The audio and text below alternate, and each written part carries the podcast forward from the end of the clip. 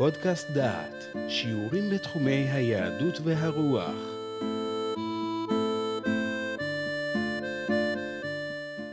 יהושע פרק ז', תפקידו של הגורל. בתחילת הפרק ראינו את תהליכי השיפוט לאחן. אחן נתפס כאשר גורל גילה שהוא האיש שמעל בחרם. נראה כיצד מצאו את אחן. ונקרבתם בבוקר לשבטיכם, והיה השבט אשר ילכדנו אדוני יקרב למשפחות, והמשפחה אשר ילכדנה אדוני תקרב לבתים, והבית אשר ילכדנו אדוני יקרב לגברים, והיה הנלכד בחרם יישרף באש, אותו ואת כל אשר לו. כי עבר ברית אדוני וכי עשה נבלה בישראל. יש כאן ביטחון מלא כי אפשר לגלות באמצעות גורל מי אשם. את הספקות שיש בליבנו למקרא פסוקים אלה, שמים חז"ל בפיו של אחן. חז"ל מתארים ויכוח בין אחן ליהושע, וכך אומרים חז"ל בילקוט שמעוני. בשעה שנפל הגורל על אחן, אמר לו אחן ליהושע, יהושע, בגורל אתה בא עליי? אתה ואלעזר הכהן שני גדולי הדור אתם. אם אני מפיל גורל עליכם, על אחד מכם הוא נופל. אמר לו יהושע, בבקשה ממך, שלא תוציא לעז על הגורלות, שעתידה ארץ ישראל שתתחלק בגורל, שנאמר אך בגורל תחלק הארץ, ותן לו תודה. הטענה של אחן הגיונית. אם לא היה אחן שואל, היינו אנחנו שואלים. הרי יש פה תרגיל בהסתברות. אם אתה מפיל גורל ויוצא אחד מאלף, תמיד יצא אחד מאלף, בין אם הוא השם ובין אם איננו השם. דברי יהושע לאחן מראים את גודל החרדה שיש בליבו נגד טענה כזאת.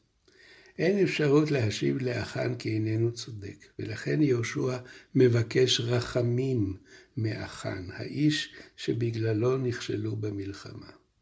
דברי יהושע לאחן אינם דברים של מצביא שמצא את האשם בכישלון, אלא דברים של אדם המבקש את הודעת השומע. בני, שים נא כבוד לאדוני אלוהי ישראל, ותן לו תודה, והגד נא לי מעשית, אל תכחד ממנו. כך מדבר אדם חלש לחזק ממנו. יהושע שמע את דבר השם שאמר השבט אשר ילכדנו, השם יקרב למשפחות והמשפחה תקרב לבתים וכולי. אחן לא, לא שמע את ההבטחה כי הגורל ילכוד את השם, אבל גם בני ישראל לא שמעו את ההבטחה הזאת. אחן יכול לערער בדבריו ההגיוניים את האמון בגורל, ומכאן את האמון בנבואה שאינה גלויה לעין.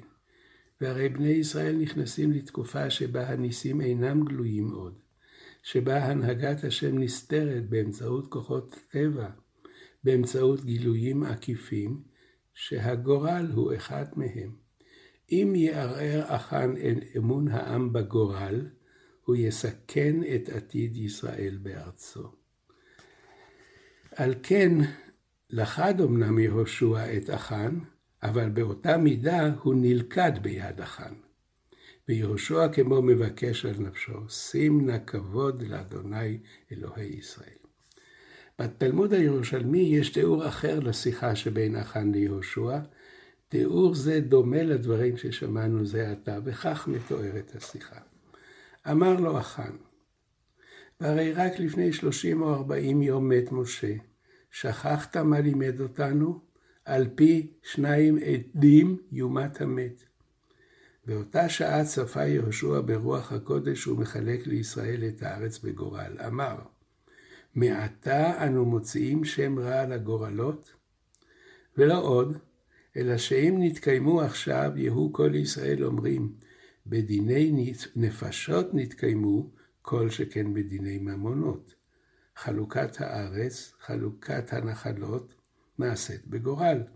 באותה שעה התחיל יהושע מפייס לאחן, ומשביע לו באלוהי ישראל, ואומר, בני, שים נא כבוד לאדוני אלוהי ישראל. הרעיון בירושלמי זהה לרעיון שהבאנו מאלקוט שמעוני. החאן טוען טענה הגיונית. החאן טוען טענה משפטית. אבל יהושע צריך להעמיד את הגורל במוקד האמון של העם.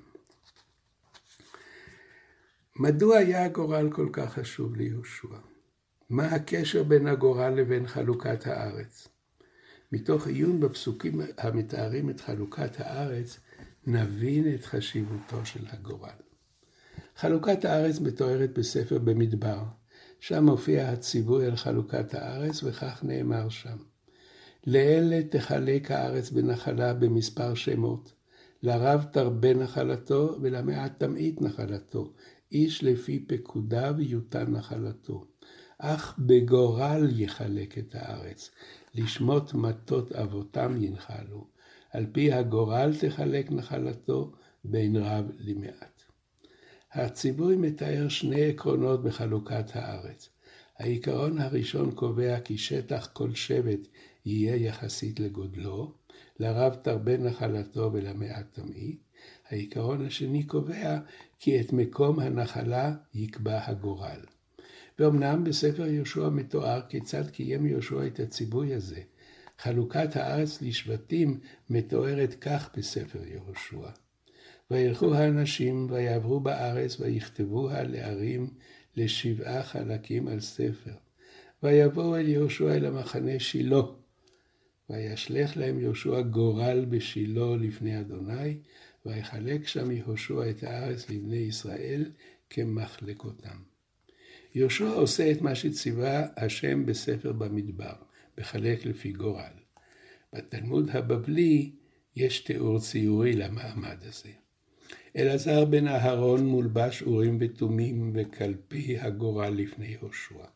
אלעזר אומר ברוח הקודש, ברוח הקודש, גורל שבט פלוני עולה שייטול ממקום פלוני, ויהושע פושט ידו ועולה. וזו הייתה יתרה, שהיה הגורל צווח בשעת עלייתו. אני גורל פלוני השבט, עליתי לו במקום פלוני.